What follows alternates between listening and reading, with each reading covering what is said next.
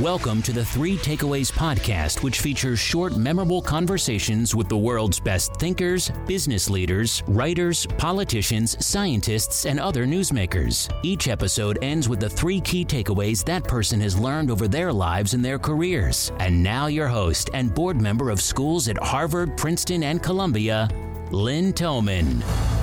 Hi, everyone. It's Lynn Thoman. Welcome to another Three Takeaways episode. Today, I'm excited to be with Kannan Shanmugam. He's chair of the Supreme Court practice at the law firm Paul Weiss Rifkind, which is one of the largest law firms in the world. And he has argued 34 cases before the Supreme Court. He previously served as assistant to the Solicitor General and as a law clerk for Supreme Court Justice Antonin Scalia. I'm excited to find out about some of the most important challenges facing the US Constitution and government today, including why the justice system seems so politicized and whether judges are just politicians in robes. Kannan is the perfect person to ask as he practices law before the Supreme Court and has also worked at the Supreme Court as well as worked in all three branches of government over the course of his career. Welcome, Kannan, and thanks so much for our conversation today. Thank you, Lynn. It's great to be with you. So, the original American Constitution is a very short document, only a couple of pages. Why is it so important? Well, Lynn, I think it's the most important non religious text ever written. And that's for the simple reason that it's the oldest written national constitution. And it has served as the model for countless constitutions worldwide. And in some sense, the genius of the Constitution lies in its simplicity. As you point out, the Constitution is only a few pages long. If you go to the National Archives, you'll see all four pages of the Constitution laid out. And yet, it has served as the enduring foundational document for our government now for almost 250 years. And while we all have the power to amend the Constitution, I think it's notable that that power has only rarely been exercised. And if anything, it has been exercised even more rarely in recent times. There's only been one constitutional amendment in my lifetime, and that was, as constitutional amendments go, a relatively minor one. Aside from that, the Constitution has remained essentially the same and has remained the same with a few important exceptions for almost the entirety of our nation's history. What are the general principles of the Constitution? So, the Constitution has two parts, and the most familiar part is, ironically enough, not part of the original Constitution. It's the Bill of Rights, which contains all of the familiar individual rights the rights to free speech, to religion, the rights of criminal defendants, the right to be free from unreasonable searches and seizures, the right to carry firearms, and many other rights. Those were amendments. There were the original 10 amendments that are in the Bill of Rights, and then the subsequent amendments that have been added ever since. But when you really look at the Constitution and look at the core of the Constitution, the core of the Constitution concerns the establishment of the government and the separation of powers, and in particular, the provisions that are contained in Articles 1, 2, and 3 that establish Congress, the presidency, and the courts, respectively. And I think it's really important to realize that those two things go together. The founders themselves viewed the provisions that establish the government as themselves protecting individual rights. And that's for the simple reason that the founders were concerned about excessive government, for lack of a better way of putting it. I think that's a fair way of describing the way that the founders thought about the British crown and their rule over the colonies. And so the founders deliberately established a variety of limits on the powers of government in order to protect individual liberties. And indeed, Alexander Hamilton went so far as to say that those protections were so significant that there was not even really a need for a Bill of Rights, because if the government didn't have, for instance, the power to regulate the press, there was no need to protect the right to a free press. And so when you think about the Constitution, again, we often talk about the First Amendment or the Fourth Amendment, but really the founders themselves, I think, viewed the initial provisions of the Constitution, the provisions establishing and structuring the government, as the most important. What do you see as the mistakes, if any, of the Constitution? There were some obvious mistakes. It was obviously a mistake to countenance slavery, infamously to provide that Black Americans only counted as three fifths of a person for purposes of apportionment, not to initially give women the right to vote. But the major mistakes in the Constitution were addressed through amendments. Of course, in the wake of the Civil War, equal treatment of all Americans, including former slaves, was guaranteed by the Reconstruction Amendments, the 13th, 14th, and 15th Amendments. The right of women to vote was enshrined in the 19th Amendment. But I think more broadly, the Constitution itself really didn't have any sort of structural mistakes I think one potential reason for criticizing the Constitution is that it wasn't particularly specific. But in some sense, I think that was the genius of the Constitution. I think that the founders, by design, set up general principles that could apply to new contexts as well as to familiar ones.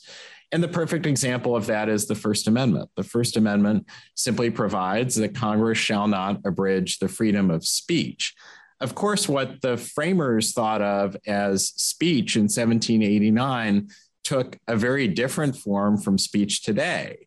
The framers were very concerned with pamphlets and pamphleteers, and we don't really have pamphlets anymore. We have Twitter and we have social media.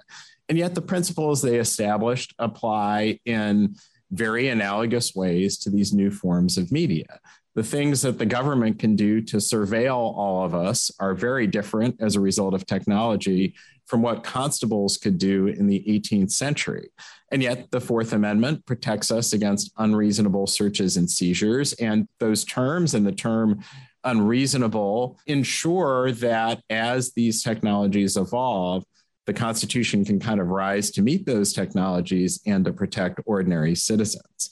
And so, again, some could potentially say that you could have a constitution that addresses specific contexts or that provides for more specific rights.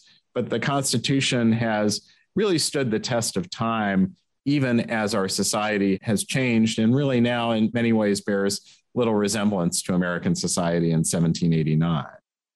How did the framers of the Constitution see the three branches of government? How did they see the balance of power? Well, the framers, perhaps learning from the lesson of Britain, were above all really concerned about legislative power. So, obviously, the colonies were regulated by the crown and by parliament.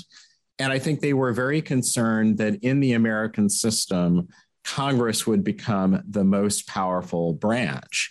And so the framers really imposed significant limitations on Congress. And in particular, in Article 1, Section 8 of the Constitution, the framers enumerated the powers that Congress would have. And that was significant. They didn't just say that Congress can pass laws on whatever it wants to. They said that Congress could regulate interstate commerce or act in other very specific ways. But that was really designed, I think, to ensure that the legislature in particular did not become omnipotent.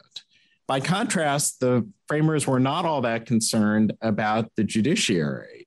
The judiciary famously described as the least dangerous branch. And I think that the framers were so unconcerned about the judiciary that they actually didn't even really provide for courts other than the Supreme Court. The Supreme Court's the only court that is specifically enumerated in the Constitution, and then the Constitution gives Congress the power to establish such inferior courts as it might provide. And so I think the framers had views about how this was all going to play out. Obviously, their goal in the Constitution was to provide what we all famously know of as checks and balances to ensure that each branch of government would have some ability to restrain the other two. And those checks and balances really work in all directions. If you were making a chart with the three branches on it. You would have limitations in both directions on all sides of the triangle. And I think the right way to think about the separation of powers was that the framers really attempted to establish a three legged stool. And it's really hard to sit on a three legged stool if one leg is longer or shorter than the other two. And I think that the framers tried to establish ground rules to ensure that the branches would have relatively similar powers. How do you see Congress now? Well, I think one of the really significant challenges that we have today is that far from an omnipotent Congress that is seeking to exert its powers really broadly, we have a relatively weak Congress right now because of the gridlock in that institution. And we have seen that Congress is simply unable to legislate, certainly on major issues, but really almost unable to legislate on any issues at all. And the best evidence of that is empirical evidence. If you go back to the 1970s and the 1980s, which weren't all that long ago, Congress was passing somewhere in the neighborhood of 700 laws per session. And a session of Congress is a two year period. In the most recent Congress, which is not quite complete at the time of recording, but is almost complete, uh, Congress passed only 213 laws. So there's been a significant decrease in lawmaking. And I would submit an even greater decrease in lawmaking on major issues. If you look at an issue like immigration, Congress has not passed a significant law in the area of immigration for almost 20 years, even though everyone would agree that immigration is one of the most pressing issues facing the country. Now, there are any number of explanations for that, and you probably would need a political scientist rather than a lawyer to tell you why Congress has become so dysfunctional. Certainly, there seems to be less compromise between the two major political parties. The fact that, as a practical matter, the Senate's rules require 60 votes for legislation to move forward at a time when the two political parties are so polarized and when the control of Congress is so closely divided. These are all things that inevitably are contributors to the inability of Congress to act. But I think Congress's failure to be able to act on the major issues of the day has really created a dysfunction in the separation of powers. It's really created a vacuum. And when you look at the other two branches, I think they have, in many ways, stepped in and stepped in in ways that perhaps the framers would not have contemplated. How do you see the executive branch now? So I think that the executive branch has really taken over a lot of the lawmaking function. And of course, if you remember Schoolhouse Rock, it's not the job of the executive to make the laws. That's the job of Congress. It's the job of the president to sign the bills that Congress passes. But now presidents, I think, have really sort of filled the vacuum in the area of policymaking. And what we have seen across parties is presidents getting frustrated with the inability to get their policy priorities through Congress, increasingly resorting to the rulemaking process, resorting to the process of making law unilaterally through the executive branch. And there are any number of ways that a president can do that. One way that a president can do that is by issuing an executive order, which is an order directly from the president on an issue of public policy.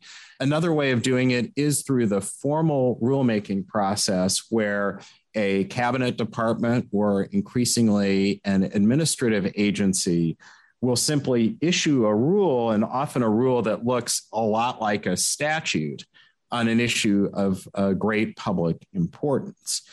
And the problem with that is the relative lack of accountability. When a law goes through the process of being enacted by Congress and signed by the president, the citizenry knows where to look. And if they're dissatisfied with the laws, they can throw the bums out and bring in new elected officials. That's harder to do when you have an executive agency acting, and it's even harder to do when that agency is a so called independent agency an agency like, for instance, the Securities and Exchange Commission or the Federal Trade Commission, which Congress has attempted to insulate from political control, typically by making the heads of those agencies not accountable to the president. And so you have these massive administrative entities, and looking out my window here in Washington, I can see several of them from my window that essentially have taken on primary responsibility for making the law. And you believe they are essentially acting like a fourth branch of government that there is no check and balance on?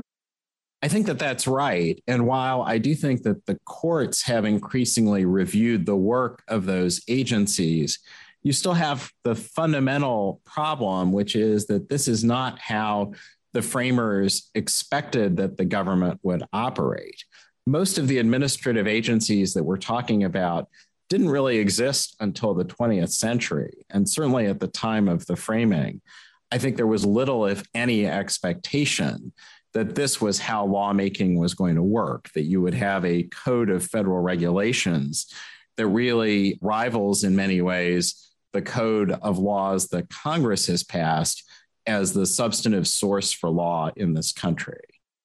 How do you see the judicial branch now? Well, I think that the judicial branch has also largely stepped into the vacuum and has stepped into the vacuum left by the failure of Congress once again to pass laws. And I think the best way to think about this, Lynn, is just to look at the issues that the Supreme Court has been resolving. Issues like abortion and gun rights and questions of religious liberty, immigration, more recently, affirmative action. These are some of the most contentious issues of the day. Really, arguably, virtually all of the most contentious issues of the day seem to wind up in the Supreme Court sooner or later. And indeed, it feels like we're living through a period where almost every major issue is winding up at the Supreme Court at the same time. And the judicial branch, therefore, has become, in many ways, the last stop on a lot of incredibly contentious political issues. And that has had a really significant impact on the process of selecting judges, which I think has become more political as both political parties realize that the way in which they're going to have an impact on public policy is through the judges that each political party nominates. And in particular, we see that with the Supreme Court, where nominations to the Supreme Court almost feel like political campaigns. And numerous presidents in recent years have said that they have no more important function than appointing Supreme Court justices. And so I think that the importance of the Supreme Court and now increasingly the lower courts has only grown as the political branches have become more dysfunctional. You raised the issue of abortion. How do you see that?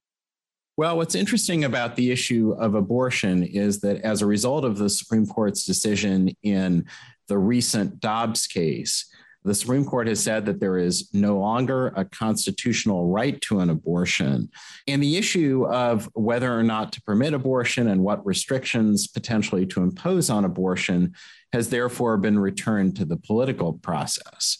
But because abortion is an issue on which Congress arguably doesn't have the power to legislate, and on which the states do have the power to legislate, that issue has largely been returned not to the political branches on the federal level, but rather to the political branches on the state level. And what we're really seeing play out is a variety of efforts on the state level to pass legislation in both directions, and in some cases, even to amend state constitutions, either to provide a right to an abortion or to prohibit or restrict abortions. What do you say to people who say that judges are just politicians in robes? Well, I understand why people say that because when you have a Supreme Court that is deciding intensely political issues, it's easy to see law as politics by another means. And I think that that's particularly true when, as a practical matter, you have six Supreme Court justices who were appointed by Republican presidents who uh, often vote one way, and three Supreme Court justices appointed by Democratic presidents who often vote in the opposite direction. But I think it's really inaccurate to describe judges as politicians in robes. Judges today are doing what judges have always done. They are attempting to decide what the law is to the best of their abilities. And there are meaningful disagreements about how to go about that task, as there always have been. But I think judges are performing the judicial function as they always have. I think the principal difference today is that because judges are deciding these political issues, the politicians are spending much more time trying to select judges who will vote in a way that is consistent with their preferred political aims. And it's understandable why both political parties want to try to do that, but it does create this impression that the judiciary branch is just like the other political branches. And I think, particularly when the judiciary is itself divided, there is a risk that people will perceive the judiciary in that way. How do we fix this situation? That's a hard question to answer. And I think ultimately, particularly with regard to the perception that judges are acting politically, the key is really to restore a functioning political process because I think if we have a functioning political process, it'll put much less pressure on the courts and the Supreme Court in particular to be the final word on contentious political issues. And that, I think, is a long term project that requires a lot of thought and a lot of thought really from all of us as to how to restore a political process where actual legislation can take place, where there's some degree of consensus in our political process. And I do think there are certain structural challenges right now. I've mentioned one of them, which is the fact that it's very hard to get any legislation passed in the Senate because of the need for 60 votes. Another example is the way in which the political parties have gotten more sophisticated at drawing district lines for elections, which I think creates fewer districts that are genuinely in play in our elections process. And these are ultimately political issues that I think have to be resolved through the political process. Before I ask for the three takeaways you would like to leave the audience with today, is there anything else you'd like to mention? I don't think so. We've covered the entire Constitution in the space of 20 minutes, Lynn. What are the three takeaways then? I think my first takeaway is that I think that the future for our country is actually very bright. We're living through a time when I think people have a great deal of concern about the future for the country. But I think we do have an incredibly sturdy system of government thanks to the Constitution. And while at various times in our nation's history, the Constitution has perhaps bent a little bit under the pressures of the day, it's never broken. And I have a great deal of confidence that our constitutional structure will survive whatever challenges are thrown at it. I think my second takeaway is that the law is a noble profession and ever since I started practicing law, lawyers have always been the, the butt of jokes and some degree of skepticism.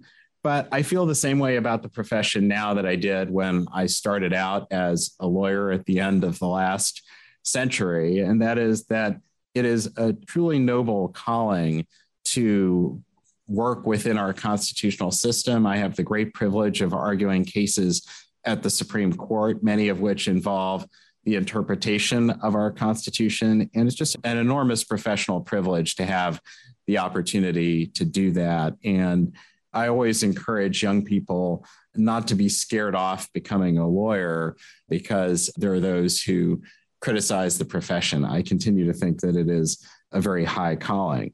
And then my third takeaway is really not so much a takeaway as it is advice for your audience, and that is that it is really important for all of us to be engaged on the questions that we're talking about today, not just to be engaged supporting political candidates, getting out to vote, but also all of us as citizens really thinking deeply about the challenges that our system of government faces and to be thinking about solutions to those challenges. And so, if there's one charge I could leave your audience with, it's that everyone think about ways to become engaged on these issues. The preamble to the Constitution contains the famous phrase, in order to become a more perfect union. And it's always seemed to me that what the founders were really doing was delivering a charge to all of us to think that the country is never perfect, that there are always things we can do to make the country more perfect. And I think that that's an important responsibility for all of us as citizens to keep in mind.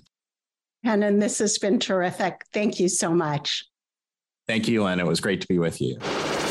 If you enjoyed today's episode and would like to receive the show notes or get new fresh weekly episodes, be sure to sign up for our newsletter at 3takeaways.com or follow us on Instagram, Twitter, and Facebook. Note that 3takeaways.com is with the number 3. 3 is not spelled out. See you soon at 3takeaways.com.